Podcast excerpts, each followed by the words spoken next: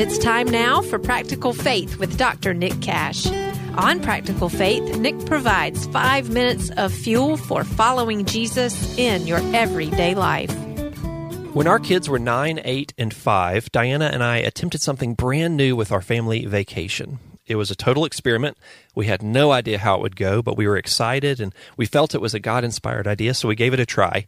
We decided to make our family vacation into a family spiritual retreat by adding a special few moments of devotional time together as a family each day.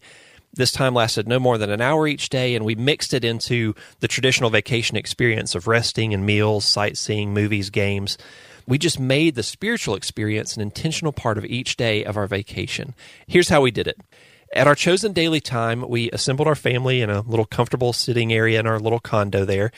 And we began our simple four-step devotional routine. We'd do a brief intro or explanation of the time, open with prayer, then we'd have about twenty or thirty minutes separate to spend time alone with God using our devotional books and Bibles, and then we would come back together for a short time of sharing anything that we felt or heard or, or experienced during our time of reading and praying through and journaling about God's Word.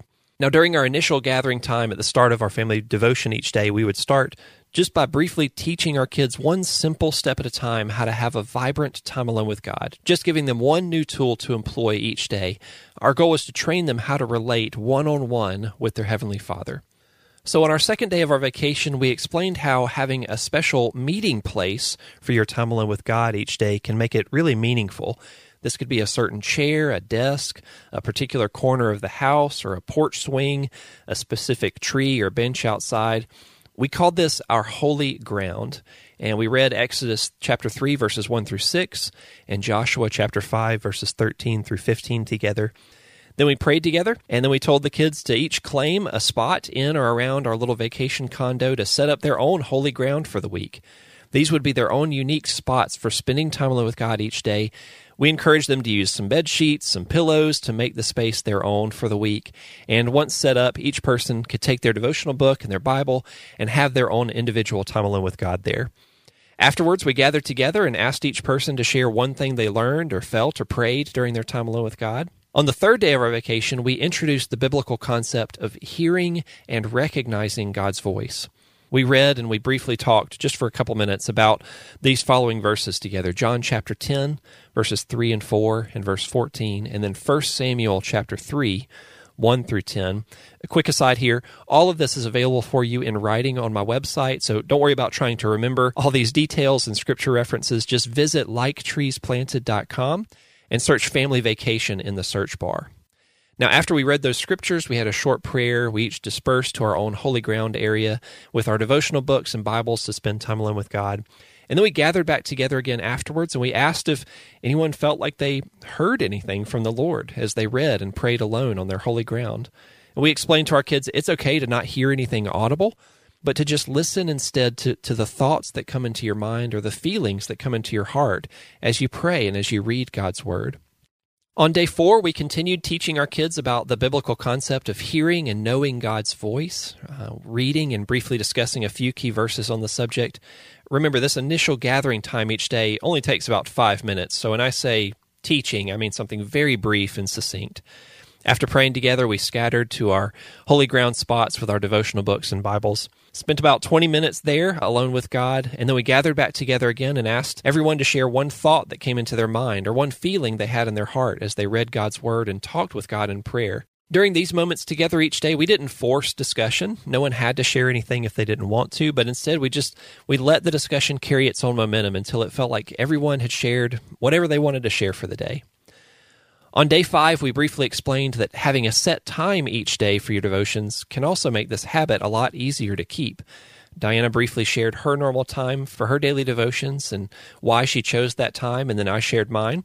Then we read two verses together, Psalm five three and Mark one thirty-five together. As with the other days, we prayed, then we split up, went to our holy ground, spent time alone with God, and then reconvened together afterwards. And this time when we came back together, we asked each person to share one thing they had learned or felt or prayed during their time alone with God. Then we asked each person to share when might be a good time of day for them to have their own time alone with God once we return back home from vacation and sort of get back into our normal routines. On the final day of our vacation, during the car ride on our way back home, we had an interactive discussion together about how we could apply the things that we had been learning this week into our everyday lives back home. We asked our kids to share a little bit about what they might want to do in terms of setting up a little holy ground area back home. We asked each of them to share their ideas for when they thought the best time each day for them to spend time alone with God might be for them personally.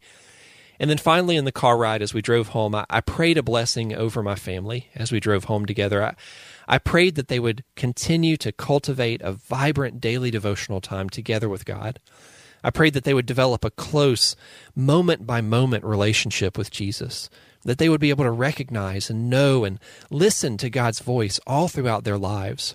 I prayed that they would delight in speaking with God in authentic prayer, and that they would have a hunger and a thirst for God's word and the discipline to satisfy that hunger each and every day of their lives.